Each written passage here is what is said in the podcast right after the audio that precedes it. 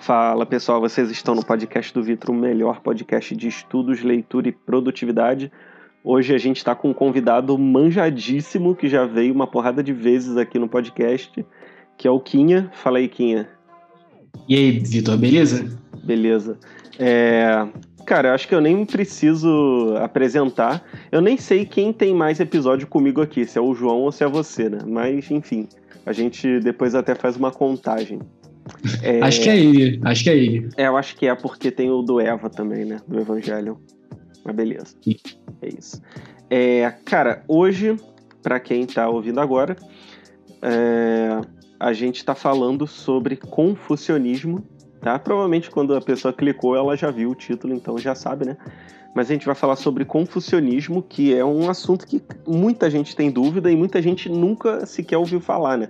Quando a gente fala de religiões, entre aspas, e a gente até vai debater isso, é, orientais, a gente pensa em budismo, hinduísmo, mas nunca confucionismo.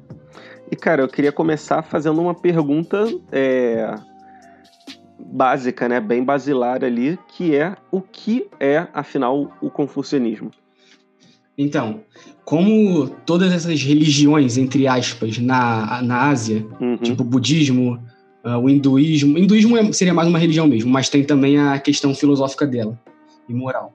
Apesar de não saber nada, acho que isso a gente pode falar. Sim, sim. Budismo, hinduísmo, é o shintoísmo do Japão, todos eles é, não são uma religião que nem a gente vê aqui no, no Ocidente. Por exemplo, tem o Deus acima de tudo, e tem a Bíblia, e, e os fiéis têm que seguir as escrituras. E a gente consegue separar bem a religião da política, sabe? Uhum. E o confucionismo ele começou a ser visto na, na China assim como religião por conta desse fato de que quando ele foi efetivamente bem disseminado, ele começou a ser usado na, na política da, dos impérios chineses que é, tentaram, que foram usar essas ideias. E, e tomaram isso como diretrizes para o seu governo, uhum. como a sociedade deveria se comportar, assim como o governo. Sim, sim.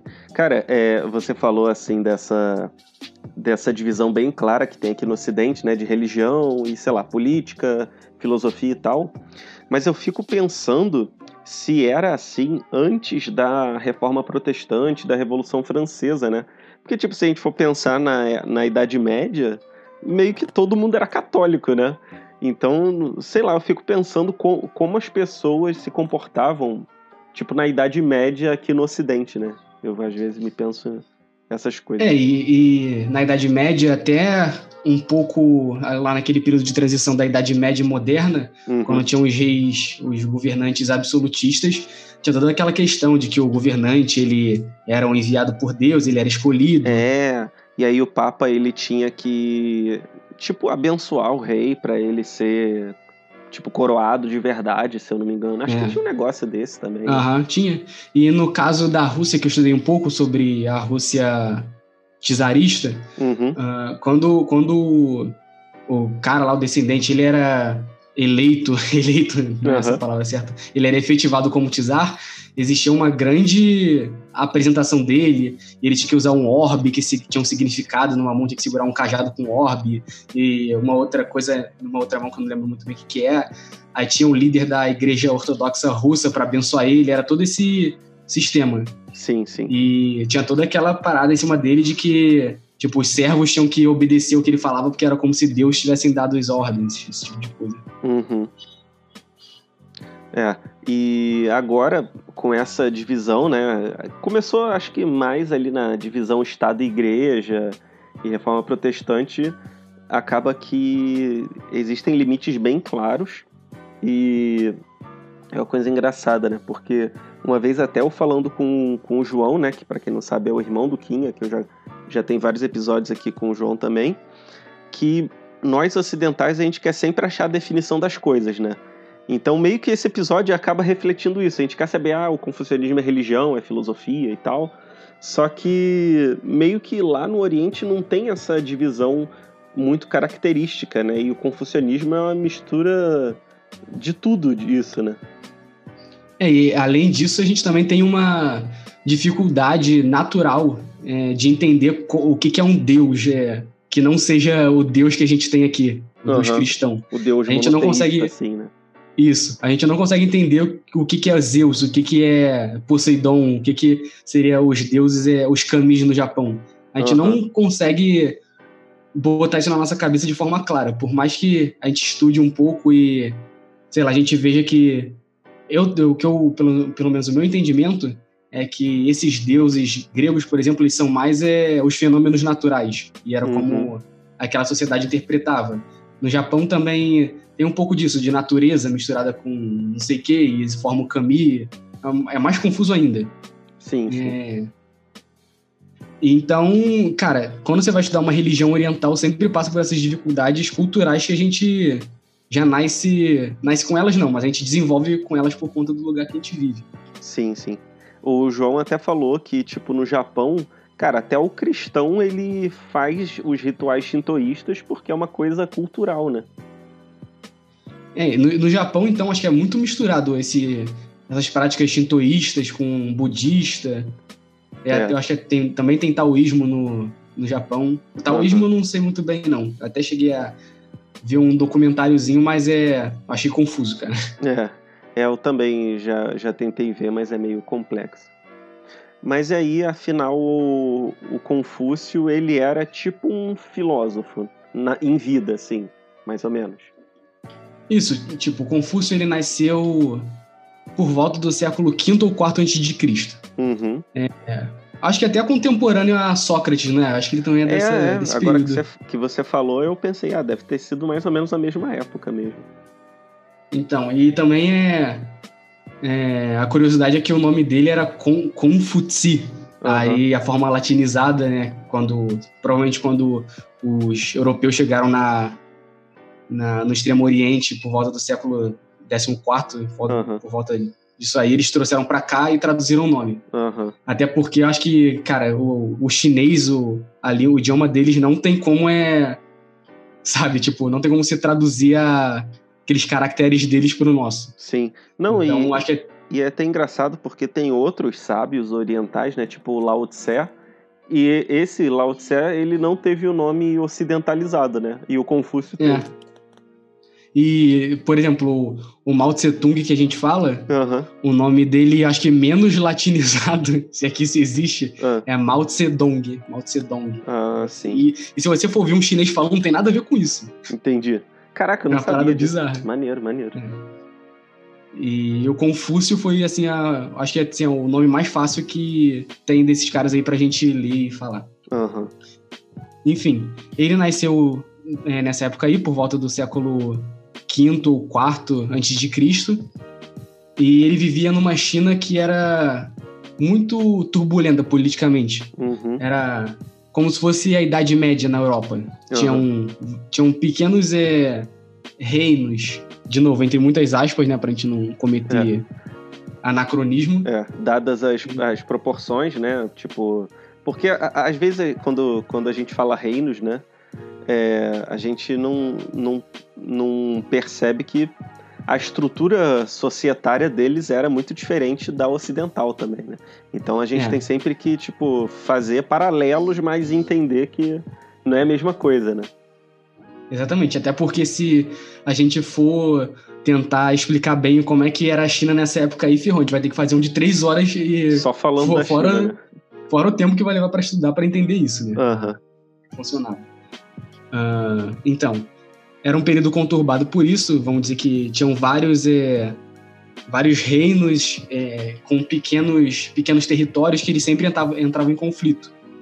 Então, uhum. acabava que era um, um, período cheio de guerras, um período que não existia uma liderança é, ser respeitada por um grande, em um grande território, é, existia muita corrupção, e o Confúcio cresceu é, nesse, nesse período aí conforme ele foi crescendo, na infância dele, diz né, que ele se destacava porque ele não era uma criança comum, ele sempre buscava estudar, estudar, estudar, estudar. E aos 20 anos ele já era um cara bastante respeitado no, nessa região que ele vivia, que eu não, lembro, não me lembro o nome, mas era bem ao leste da China. Uhum. Uh, no passar da vida dele, ele decidiu que ele queria fazer uma reforma na China. Ele queria terminar com toda essa miséria que as pessoas, que as pessoas viviam, terminar com esses problemas políticos. E para isso, ele tentou resgatar alguns valores de impérios, de dinastias chinesas que prosperaram durante muito tempo e, e começou a tentar aplicar é, essas, esses valores na China contemporânea a ele. Uhum. Cara, deixa eu e só eu... fazer duas observações, né? Só para ah. só pra gente pensar em como a gente pensa diferente deles. É, eu tava. Quando você falou que ele se destacava nos estudos, eu até ia comentar, pô, mó nerd. Só que, tipo, antigamente, até no Ocidente, a gente não via o, o cara nerd como um cara que só estudava e, sei lá, não cuidava do corpo e não era. Não buscava ser uma pessoa boa, né? Porque a gente pensa no nerd aquele cara recluso que só estuda. É. Mas, cara, na época os caras eles faziam exercício, pô, eles, eles eram generais, sabe? E, e eram inteligentes, né? É mais o comportamento, né, cara, que a gente julga como nerd. É, é isso aí. Mas... É, tipo, acho que a gente cresceu vendo o laboratório de Dexter e acha que todo nerd tem que ser igual o Dexter. Uhum. Ou então o nerd é aquele cara, o loser da, da escola, é. que todo mundo zoa e, e, não tem sucesso nenhum com as mulheres. É isso aí. E, cara, é, antes de você continuar falando da vida dele, né? É, eu fiquei pensando aqui que ele e Sócrates, pelo que a gente tem aqui da informação, eles foram contemporâneos. E, cara, se você parar para pensar, cada um influenciou uma metade do mundo. Cara, isso é incrível, sabe? Uhum. Será que, tipo, Sócrates um dia pensou, cara, nessa metade do mundo aqui, meu pensamento vai dominar por mais de dois mil anos, e na outra metade do mundo tem um cara que tá vivo lá agora, que tá influenciando a outra metade. Porra, é bizarro parar e pensar isso. Eu queria saber se. Não Sócrates, né? Porque nessa época a informação demorava para rodar o mundo. Uhum. Mas é. Alguém depois do Sócrates, é, sei lá, uns 100 anos depois, será que eles tiveram conhecimento de Confúcio? Porque já existia a Rota das Sedas, já existia é, assim, um pouco de, de intercâmbio entre China e Europa, sabe? Uhum, uhum. Então, será que alguém já teve conhecimento de um filósofo chinês que inspirou a dinastia Han e, sabe? Cara, eu acho que o platonismo e o neoplatonismo, eu já ouvi falar isso, mas eu não, não tenho como assegurar, que eles foram muito influenciados pelo panteísmo, né? Que acaba sendo uma visão oriental. E aí, sei lá, cara, talvez o fluxo de informação não fosse tão escasso assim, né? Entre os, os dois uhum. extremos do mundo. E, cara, tem mais duas coincidências que eu vou chegar lá. Uhum. Duas coincidências, assim, é, bem. Você fica, caraca, cara, como que isso é possível de acontecer, sabe? Uhum. É. Então, aí no decorrer da vida dele, ele virou, ele já foi, ele chegou a ser professor, chegou a trabalhar de inúmeras coisas. Uhum. Até que ele decidiu virar realmente um professor como se fosse é, agora uma das, das coincidências como se fosse o Platão na academia é, o Platão que tinha academia uhum.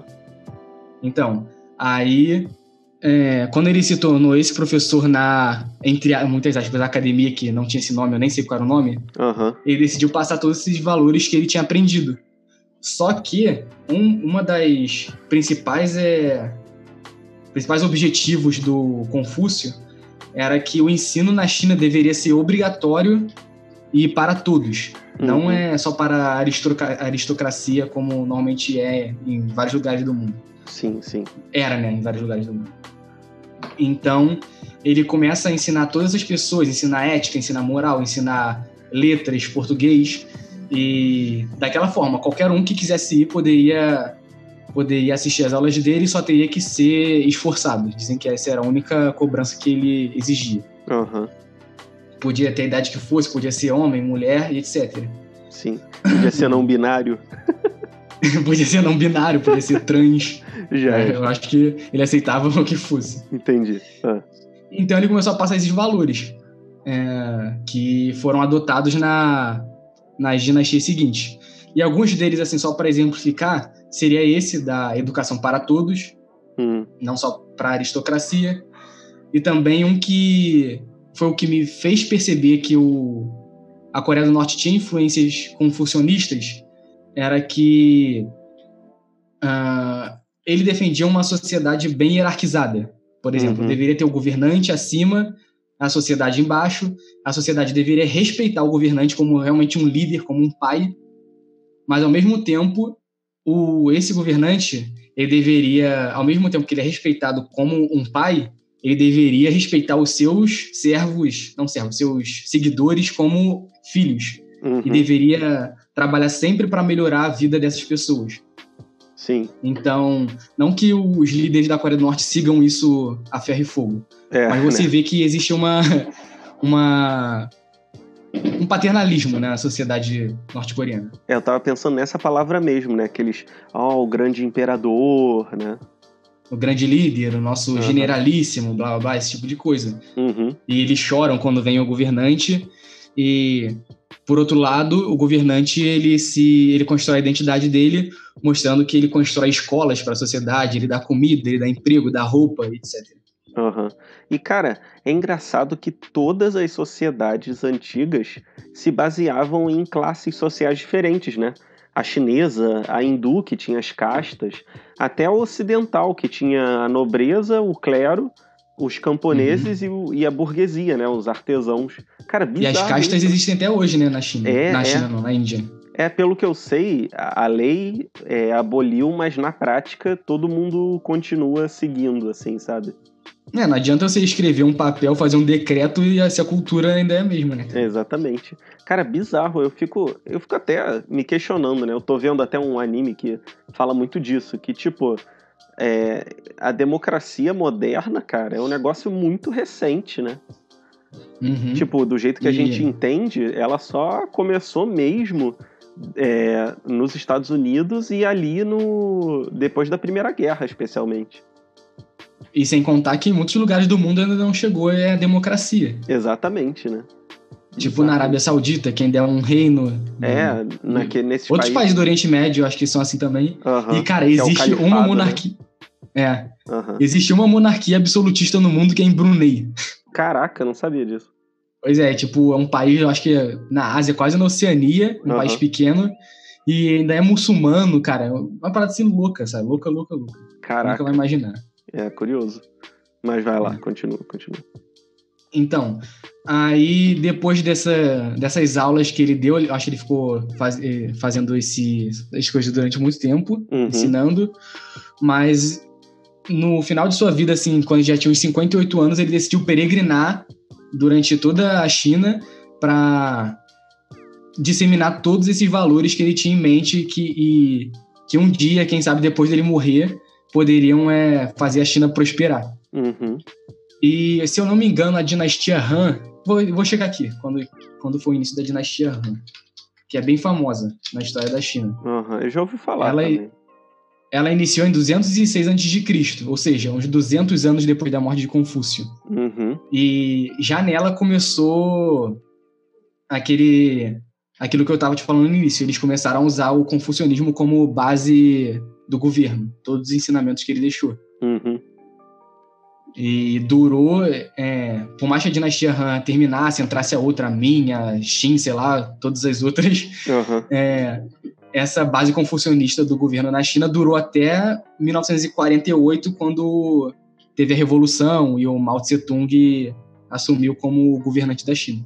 Sim, e cara, eu fiquei pensando, né, enquanto você falava que o começou mais como princípios a serem seguidos e aí começou a, a ser estimulado, né, pela, pelas dinastias e tudo mais. Cara, é, existe uma crítica ao cristianismo, né? E só para quem é, não, não souber, eu sou católico, né? Mas existe uma crítica de alguns historiadores dizendo que, na verdade, Jesus ele era só um filósofo e que depois da sua morte é que ele foi elevado à divindade e as pessoas passaram a usar aquilo como religião. Então é, é curioso como como existe essa visão nos dois lados do mundo, né? Uhum. É e, cara, se você for, for pensar, Buda também é. O Siddhartha, né? Também foi dessa forma. Uhum. É, cara, é muita coincidência, tipo assim, é. Conforme você vai lendo sobre outras religiões, óbvio que eu não li muito sobre nenhuma, uhum. é, para falar a verdade, mas se você for ver o básico, cara, eles têm uma. Todos têm uma, um, o cerne da religião, da, da filosofia muito parecida. Sim, sim. E até a forma como tudo, tudo acontece. Cara, eu vou ver se eu consigo achar na Amazon o link do livro que se chama O Livro das Religiões. E eu vou ver se eu boto na descrição, então quem estiver ouvindo, eu vou ver se eu deixo um link para que vocês possam comprar esse livro. E, cara, esse é um livro que mostra um pouco de cada religião, sabe? É, eu uhum. lembro que na época eu não cheguei a ler de todas, li tipo 80% do livro, mas mostra e realmente tu vê, cara, muitas similaridades. É curioso isso, né? E, tipo, no mundo todo, algumas acontecendo ao mesmo tempo. É, você fica. Tipo, é, né? Cara, não é nem tipo. Será que foram os aliens outra, que né? chegaram no mundo e falaram isso? É o History Channel aí, né? É. Tá, aí. Então a, a dinastia começou a colocar em prática esses ensinamentos, mas você sabe dizer se se foi uma coisa assim muito imposta, muito tipo, ó, se você não seguir você morre ou é tipo era tão natural que as pessoas seguiam sem contestar muito? Como que era isso? Tu sabe me dizer? Calma aí, rapidinho. Só antes de, de responder sua pergunta, uhum. é, eu queria falar outra coisa também, que é uma, foi um dos ensinamentos dele, uma das coisas que ele achavam que seriam melhores para o governo da China, uhum. é fazer concurso público para entrar no governo, cara, para participar Caraca! Do... Aí, o Brasil é confucionista, pô. e, tipo, isso durou até 1948, sabe? Mas concurso público, tipo, prova mesmo? Prova mesmo. Só que eu, se eu não me engano, eram provas mais é, do caráter ético e moral do que de conhecimento. É, aquele, esse conhecimento científico que a gente tem. Tipo, gente de lei e tal, né? É, tipo, matemática, português, português ah, não, no tá. caso chinês, né? Uhum. Sabe? Acho que era mais de um caráter ético e moral para saber se aquele cara realmente tinha alguma preocupação, estava preocupado com os anseios da comunidade. Caraca, interessante. E, e assim, agora que você falou, né, de um dos princípios, depois a gente, a gente fala um pouco mais do, da imposição e tal, das dinastias, mas... Ah, sim. É, cara, você falou, né, que é focado na ética e moral e teve essa questão do concurso. Você sabe me dizer, tipo, alguns pilares do confucionismo, tipo, sei lá, dois ou três ensinamentos que são os mais importantes? Cara, dos três que eu me, lembro, eram, eram esses que eu tava falando. Por exemplo, a sociedade bastante hierarquizada, o respeito com o líder, e o líder tem que respeitar a sociedade. Uhum. Uh, e, tipo assim, isso é, não é só com o líder, esse respeito se passa por, por toda a sociedade. Ele dá exemplos, é, tipo, de como o marido deve agir com a esposa, de como o pai deve agir com os filhos, uhum. como um amigo deve agir com o outro. Ele deixa tudo bem claro de como deve ser o comportamento para para o bem-estar é, é, geral de né? todos. Tem, é, tem até uma, uma frase aqui que eu deixei aberto, que é morar em um ambiente em que as pessoas se amem e respeitem mutuamente é, é a melhor coisa possível.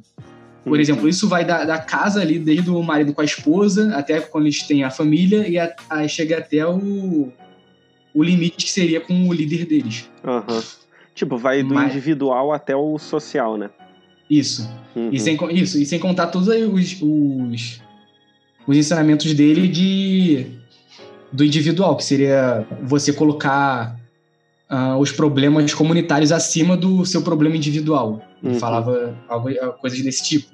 Uhum. E eu não vou eu não vou saber muitos porque o confucionismo, como eu falei, foi só uma coisa que eu comecei a ler de para entender um outro, uma, um outro, um outro uma, minha, a minha pesquisa que seria maior do que isso. Uma, uma, o meu foco estava em outro, outra coisa. É, e falando nisso, eu vou botar para quem tiver no YouTube nos, no card lá de vídeos relacionados ao episódio nosso de Coreia do Norte, né? Que tá é, totalmente interligado com isso que a gente está falando. Isso. Tá, e aí, é, e aí você falou, né, desses ensinamentos que que vão desde do, do, do individual e do e, e partem até para os níveis da sociedade. Cara, eu lembrei assim que tem uma tem um, um documento na Igreja Católica chamado encíclica, né? Que são uhum. documentos que o Papa faz para a comunidade cristã em momentos importantes. E, cara, é... tem um documento que é a encíclica mais famosa, que é a Rerum Novarum, que o Papa Leão XIII fez na, na Revolução Industrial. Você, já... Você chegou a ouvir falar ou não? Não, nunca ouvi falar disso, não. Então, aí, nesse documento, é, são diretrizes mesmo, não é tipo um dogma, né, que ele proclama, nem nada. São uhum. diretrizes uhum. que ele dá para a sociedade. Ele fala exatamente isso. Cara, os patrões, eles têm que agir cuidando dos funcionários e dando, dando o que eles precisam para viver, enquanto que o funcionário ele tem que contribuir para o desenvolvimento é, do, do trabalho né, do patrão, do negócio do patrão. E, tipo, meio que tem isso, né? Essas direções que as pessoas devem tomar. Eu me pergunto até se, se ele, o Papa Leão XIII, né, no caso, não, não pensou nos documentos do confucionismo, né? agora. Uhum. Cara, são, é, as religiões sempre estão se. se comple, não é se comple, comple, complementando, é. Sempre estão de acordo é, nessas questões. Isso. Cara, cara tipo, é incrível. É, cara, tem outro livro que eu vou botar também que, cara, esse é, assim, fantástico para quem gosta de estudar religião, que se chama O Sagrado e o Profano. Cara, leiam a sinopse, não vou nem falar muito, senão vai ser um, um, episódio só dessa porra. Mas, cara, é muito bom e explica vários elementos em comum entre todas as religiões, sabe? E é muito interessante para quem se Pô, Quando você colocar, eu vou ouvir. E... Cara, eu vou, eu vou, te mandar o PDF do livro. Cara, é muito bom, muito bom. Beleza. Tá. Outra, outra parada sobre isso, uhum. sobre as filosofia, filosofias e religiões. Sim, sim. Cara, é, vou tentar ser breve, porque eu vou dar alguns exemplos para ver como eles para mim, pelo menos, como acabam é, sendo parecidos. Uhum. Tipo, no budismo, uh, você tem que meditar, você tem que é, seguir todas aquelas aquelas diretrizes, a gente tá falando direto, né? Uhum. Éticas e morais. E quando você alcançar a iluminação, é, quer dizer, só, só seguindo essas coisas você vai alcançar a iluminação. Aí tem um filósofo da Grécia que eu não, sei, não tenho certeza se é Platão, Sócrates ou Aristóteles. É um hum. deles três, um dos mais famosos que ele diz, me corrija se eu estiver errado, que só os filósofos eles, eles conseguem é, encontrar felicidade, não é? Cara, eu tipo. acho que o Platão fala isso no último livro que ele escreveu, que é o As Leis. É, eu também acho que é o Platão. É porque, tipo, é, é engraçado porque, assim, o pessoal fala, né, daquela famosa frase que tem na, na República, que é um livro, a, apesar do Sócrates ser um personagem, Platão que escreveu, né, que é se você não se interessar por política, você vai ser dominado, uma coisa assim.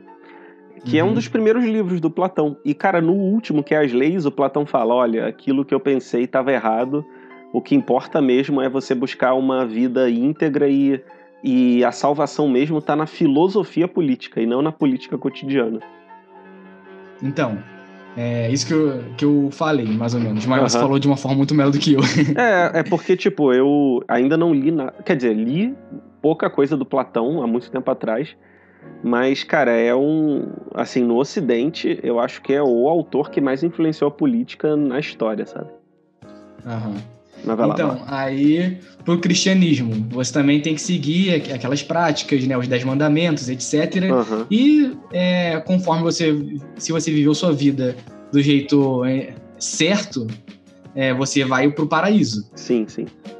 Ah, então, cara, você tipo assim não acha parecido isso, tipo assim alcançar a iluminação no budismo, você é, é, chegar na, na felicidade aí que o Platão falou e também ir para o paraíso no cristianismo. Você não acha que são finais assim é, parecidos? É, cara, tem muita similaridade. Existem até assim autores, mas é, eu agora esqueci o nome, é, perennialistas, que dizem que todas as religiões levam para o mesmo caminho e tal. Eu assim, eu não não chego a acreditar nisso porque tem alguns princípios da das religiões orientais que, que eu não acho tão corretos, né? Mas tipo, não é nem o tema do episódio, de repente a gente pode até falar num outro. Mas, cara, que tem muita coisa em comum, pô, não tem nem como negar, né? Aham. Então, isso quando eu comecei a. Até quando eu comecei a ler um pouco sobre o budismo, eu fiquei, caraca, cara, estranho, cara. E tipo, é, para os judeus e para os muçulmanos, então, que tem a mesma base é, cristã nem se fala. Uhum, uhum. Pois é. é. E judeu, cristão, até muçulmano, né? Que é um pouco mais ocidentalizado. É, tem muita similaridade também, até os livros sagrados. Isso. No, pro, judaísmo, pro judaísmo são os cinco primeiros o Pentateuco, da Bíblia, é. né? O Pentateuco. Isso. E para os muçulmanos eu acho que é parecido, mas não é o mesmo, não é Bíblia, é o Alcorão, é, tipo, né? a é, Bíblia faz parte da revelação, mas tem o Alcorão que, tipo, que seria a revelação perfeita, entendeu? Uhum. É, vamos voltar pro confucionismo, né? é, a gente já tá a gente viajando muito, né? tá, mas vai lá, vai lá. Eu não, não lembro de que a gente parou, tu sabe? É, não, então, aí é... Ah, sobre a dominação, se, dominação não, se eles eram impostos, né? Isso, se era imposto, se era algo natural, etc. Isso.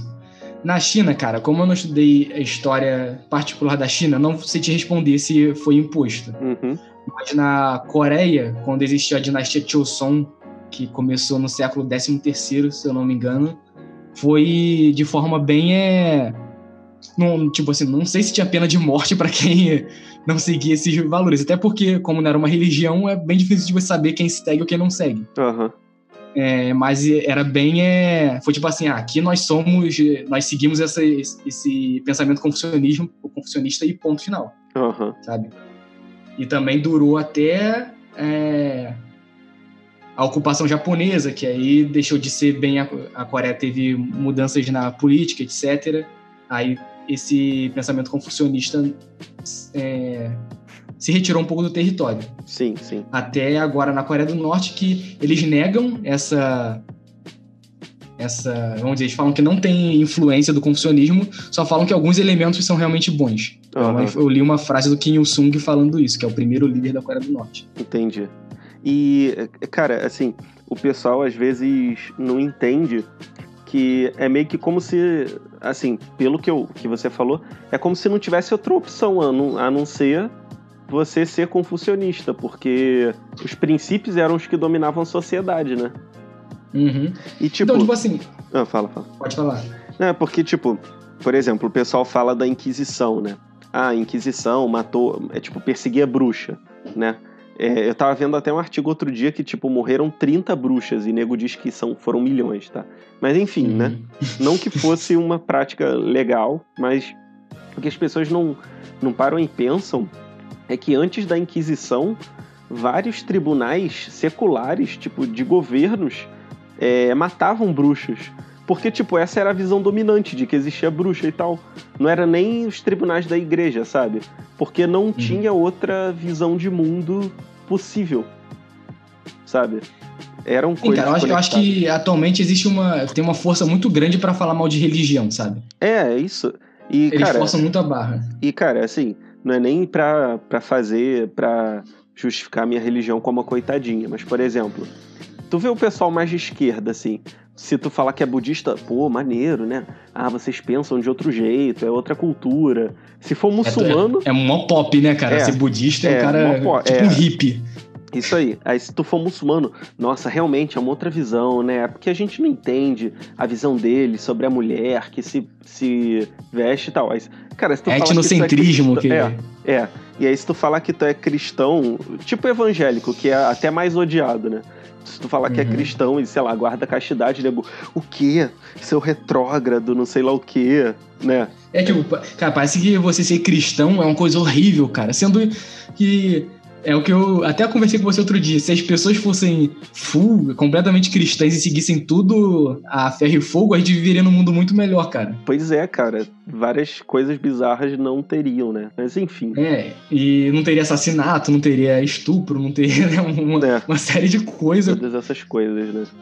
Eu lembro até hoje que uma vez a gente fez um. Teve uma a gente foi fazer um estudo é, da faculdade e foi ali na Alerj, uhum. sabe onde é que é? Na... Sei, Tem um sei. nome aquele prédio, só que, só que eu esqueci. Tipo assim, o um nome, tipo, histórico dele. Ah, é e é o lá na... é, Museu Nacional, não? Não, não, é... Tá, é um prédio histórico aqui do Rio, beleza. É, enfim.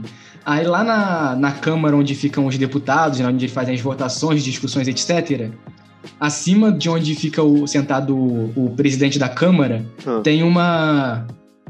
um, uma cruz, né, com Jesus crucificado, que nem tem em muitos lugares. Sim, sim. E o cara que tava fazendo, tipo, a, a nossa visita guiada, que tava hum. apresentando pra gente, ele, ele falou: Nossa, ainda falam que a gente vive no estado laico. Ah. Não sei o quê. Tipo, só que, cara, é, é, isso é a coisa mais laica que existe. Tipo, é a separação é, é, do, da religião pro, do, da política, porque tá, tipo, tá bem destacado que é religião ali, que é o crucifixo, uhum. e os, os homens ali, que seria tipo. Como é que tem aquela, aquela passagem da Bíblia? Né? É, isso aí, que é. Tem até aquela passagem da Bíblia, da César o que é de César, né? Isso, e a Deus o que é de Deus. É isso aí, tá Deus acima, destacado. Aquilo uhum. ali você tem que dar a Deus, e o que é de César tá ali discutindo, brigando, fazendo, se corrompendo, etc. É. Não, e cara, se fosse um, porra, um orixá. Tipo, não é nem querendo falar mal, porque tem muita gente boa que segue, mas tu vê que é a religião que os lacradores amam, né? Se fosse um uhum. orixá, nossa, é o orgulho, nossa, é representação. Hã? Representatividade, é, na verdade. Isso, isso. É, é fogo, cara. É fogo isso. Enfim, né? Mas. É, em real... Cara, eu, eu fiquei pensando uma coisa aqui muito. Muito. Que dá muito pano pra manga, né? Pra, pra gente falar do confucionismo. Que é o seguinte. É, no Ocidente, desde Sócrates, né? As pessoas sempre prezaram a individualidade mesmo nos deuses, se você, se você for ver, tipo, a Ilíada e a, a Ilíada e a Odisseia, eles meio que se comportavam como pessoas. Tu já chegou a ler esses? Eu li a Ilíada. Então, eles eram tipo pessoas que, pô, que faziam sexo com os humanos, que brigavam na guerra, que tinham vontades e tal. No Oriente, era tudo muito mais uma coisa amorfa, uma coisa energia, como se fosse uma coisa super tudo conectado, assim. Entende? Uhum. Você pode ver que o, tipo assim, o, o, o, no Japão, sei lá, o ambiente religioso é um lugar todo tranquilo e que tem muitos elementos, tipo, tem um riacho, tem plantas, tem todas essas coisas, é muito mais ligado à natureza do que é, a gente aqui no Ocidente, nesse caso a religião. Uhum. Sim, e aí o, o, que eu penso é, aí beleza, continuando essa tradição, teve Sócrates né, no Ocidente, a filosofia, Platão, Aristóteles, e o confucionismo no, no Oriente.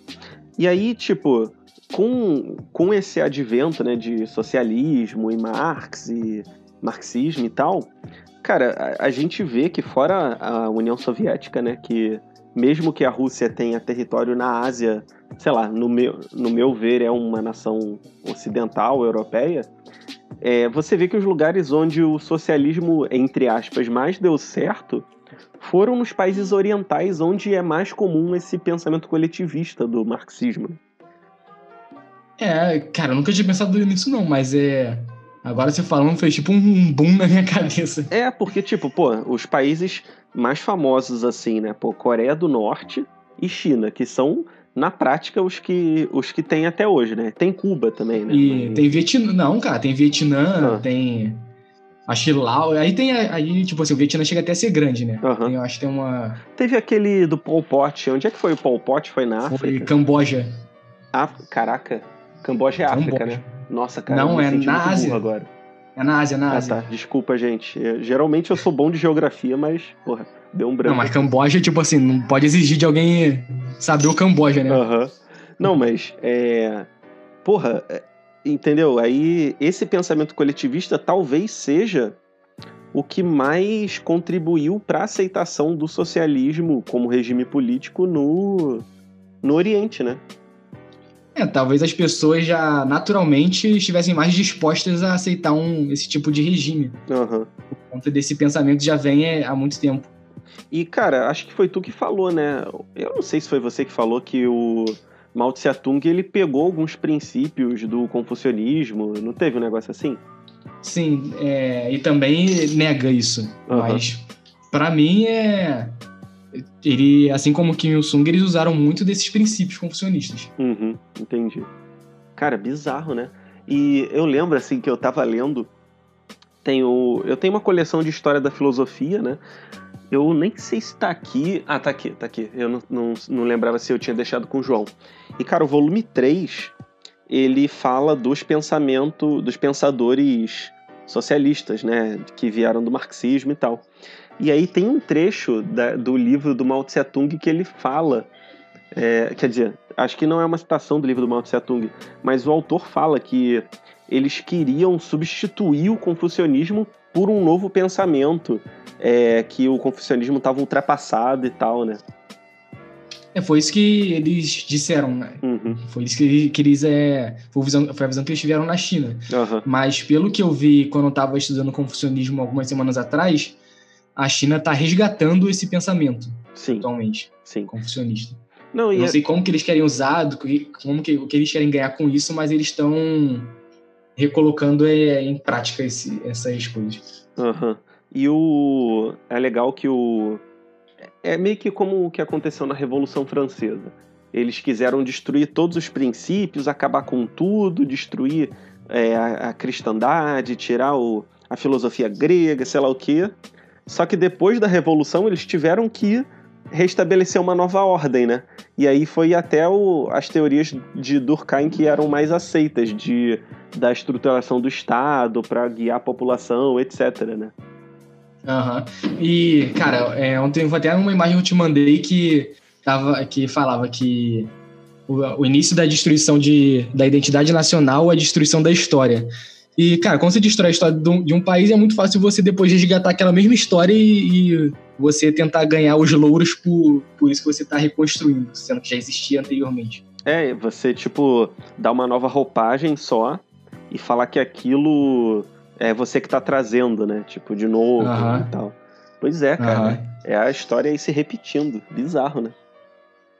Isso aí. E só pra voltar um pouquinho, é, quando você tava falando sobre as experiências socialistas da Ásia, né? Que, uhum. são, que foram diferentes da União Soviética, das mais ocidentais. Uhum. Uh, na Coreia do Norte também, outra coisa que me fez perceber o confucionismo é como eles ainda mantiveram, é, vamos dizer, a arquitetura, as estruturas realmente de prédios é, do governo, aqueles prédios que eles fazem para para construir identidade nacional, sabe? Uhum, uhum. Na Coreia do Norte, eles ainda têm aquela arquitetura bem oriental. Sim, sim.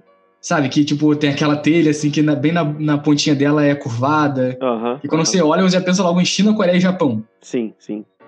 Por eles mantiveram é, esse tipo de coisa, enquanto na União Soviética e, eles é, procuraram ter todo ter bastante desapego com o passado imperial da da, da Rússia. Uhum. E eu vejo isso como uma forma de da influ... eu vejo isso como influência do confucionismo porque o Confúcio ele era bem conservador, sabe? Uhum. Ele, como eu falei no início, ele tentou resgatar coisas de impérios passados e manter tudo aquilo que era bom, resgatar para pro, pro seu período, pro momento que ele vivia. Uhum. na Coreia do Norte, eles fazem isso, mas obviamente que eles vão falar que eles são conservadores, né? Uhum, claro. É. Mas eles mantêm algumas dessas coisas que em outros países socialistas foram completamente destruídos. É, basta ver, é, como a gente já falou no episódio da Coreia do Norte e em vários outros momentos pessoalmente, né? Que, cara, lá é tipo. É, é tipo um país conservador mesmo. Tô, os caras não podem ter um estilo de cabelo muito diferente, todo mundo vestido com roupa ali bem bem no padrão mesmo, sabe? Todo mundo uhum. seguindo bem as ordens do imperador. Não tem nada de de destrutivo. Quer dizer, tem porque, porra, é, é, é fome, né? Miséria e tal, mas. Não, tipo, destrutivo no caráter é, é no caráter, cultural, né? É, no caráter, isso aí. Não tem esses elementos destrutivos, como, por exemplo, a gente vê na esquerda ocidental, né? Que ah, é contra a família, é contra isso, contra o casamento, é. né? Exatamente. E Caraca. contra e também tentando apagar a história do, do país, como acontece muitas vezes. É, Tipo nesses protestos agora que eles querem destruir as, as imagens do, das pessoas lá, históricas, é, A eram... pichação lá do Churchill falando que ele era é, fascista, racista, é. sei lá, algo assim. Do Churchill e agora... Bizonho. E estão falando para destruir as estátuas da princesa... Olha isso, destruir a estátua da princesa Isabel, que foi a pessoa que, que aboliu a escravidão, né? Uhum. Tipo, a reclamação dessas pessoas é que ela aboliu a escravidão, mas não deu as condições, né, para os negros. Uhum. Mas, cara, tipo assim, não, isso é, é quase um anacronismo, cara. É. Sabe? Você exigir isso de uma pessoa que é de 200 anos atrás, praticamente. É, Sabe? cara, de a gente- outra. A gente não sabia as consequências de uma abertura total assim, né, cara? Aham. É E, inclusive, é, dizem que. Eu não estudei isso, mas é dito de que a família imperial, tipo Dom Pedro II, a princesa Isabel, eles eram contra a escravidão já há muito tempo. Aham, só é, que como- fala isso. Como o Brasil era um país é, democrático, era. Aqui fala é o parlamentarismo, que tem um imperador, É monarquia Ai. parlamentarista. Mon- Isso aí, monarquia parlamentarista. É, precisava passar pela Câmara e tudo mais. Só que a Uhum. Câmara nunca quer aceitar isso, nunca. Os líderes, é, principalmente aqueles barões lá do café, esses caras assim, não Aham. querem aceitar isso se a economia deles era baseada no trabalho escravo. É, não, e, e além disso, tem também o fato de que tem um- uma história que eu não sei se é verdade, né, de que a princesa Isabel estava articulando uma indenização para os escravos não partirem do zero, sabe qual é? Só Uhum. que os rep- também. É, só que os republicanos, eles pressionaram a, ah, abole logo e depois a gente vê isso aí. Só que aí nunca É, ninguém viu nada, né? É, é, como sempre, né, aqui no Brasil. Empurrou com a barriga, vamos É. que vamos. É, deixa. Isso aí. O nego tá esperando até hoje, né? Tipo. É, e até agora a gente tá pagando o pato, né, cara? Aham. Pois é. E, cara, tem algum outro detalhe sobre o confucionismo que você acha interessante a gente abordar? Cara, eu sei que depois de alguns séculos surgiu o neoconfucionismo, Uhum. mas eu não, se eu não me engano, ele tentou tipo separar bem o, o confucionismo do taoísmo e do budismo que sempre estiveram ali na China, sabe? Aham. Sempre estiveram muito presentes e tentaram colocar o confucionismo como uma, uma questão praticamente racional, praticamente terrena, enquanto o budismo e o taoísmo seriam completamente metafísicos, sabe? Uhum.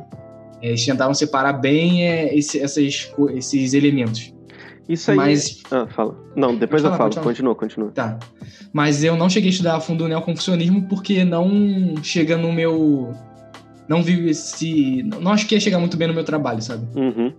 É, e- e o que eu vejo assim é que, tipo, agora, com a mentalidade atual. Rapidinho, o neoconfucionismo é, é oriental ou é ocidental? Não, é oriental também. Ah, tá. Full oriental. Aham. É, não, mas, tipo, ele foi desenvolvido lá nos países orientais mesmo. Isso, isso. Foi Tá. um pouco tempo depois do confucionismo. Foi tipo no século 9, 10. por Ah, tá, tá. Não, é porque assim, é... tem uma filosofia ocidental muito famosa, que é a filosofia estoica, né? Essa filosofia é, prega alguns princípios, mas sem, sem a necessidade religiosa. Então é filosofia pura. E, cara, eu É vejo isso que fala sobre você, so- sobre você sofrer e se Isso, manter de pé, apesar do Isso, sofrimento. isso. É, é modinha agora da galera, entendeu? Aham. É minimalismo E, e estoicismo. Eu conheci o estoicismo pelo Chaves, cara. Caraca, sinistro, hein? É. Não, então, aí, tipo, parece que é uma tentativa das pessoas de ter uma religião sem ser religião, sabe qual é? Aham. Igual parece ser esse neoconfucionismo, né? Uma coisa racional, etc. É porque, tipo assim, o que eu fico, fiquei na dúvida quando eu comecei a ler o neoconfucionismo é que existiu o taoísmo, que ele é, tipo, bem mais metafísico, uma questão bem, muito mais eh, espiritual, Uhum, e o confucionismo é realmente terreno. É, Aham. Aquilo é, tipo, é questão de ética, moral, como você deve se comportar para viver numa sociedade melhor, como todo mundo deve pensar de forma comunitária, etc. Então, tipo assim, eu realmente fiquei na dúvida de, do que realmente é o neoconfucionismo, porque para mim já eram, já eram coisas separadas. aham. Agora, pode ser que eles é, ficaram um pouco juntos, tiveram, ficaram imbuídos de alguma forma e o neoconfucionismo surgiu para separar essas coisas. É, pode ser até o caso de uma influência ocidental, né? Ter vindo e, e criar o neoconfucionismo. É, não sei, falta. Precisa realmente estudar mais. É, um dia Não, não é vergonha faz nenhuma falar isso. Um dia, um dia a gente faz o episódio de neoconfucionismo, né, cara? Tá. E aí, cara, é isso que tu falou. Não, não, não é vergonha dizer que não sabe. O pior é a gente ficar igual muita gente fica dando achismo de várias paradas e nem sabe, né? Então, o pior é, é você agir como se soubesse, como se tivesse certeza de algo que você não tem a mínima ideia, você se comprovar, você te comprovarem que você está errado e mesmo assim você ficar teimando, né, cara? Pois Isso é. é. que existe. Pois é, é fogo, é fogo. Porra, beleza, cara. Gostei muito, muito. Vou, vou já postar aí é, na semana que vem. E aí eu te falo quando eu tiver terminado, então. Tá. A próxima ideia que eu tiver de algo que a gente possa conversar, eu te passo e a gente vê no que que, que, que vai dar. Já então. Valeu, galera. Espero que vocês tenham gostado. Depois a gente vai ter mais episódios com Quinha, com o João e com os convidados aí que vocês gostam. E valeu. Valeu.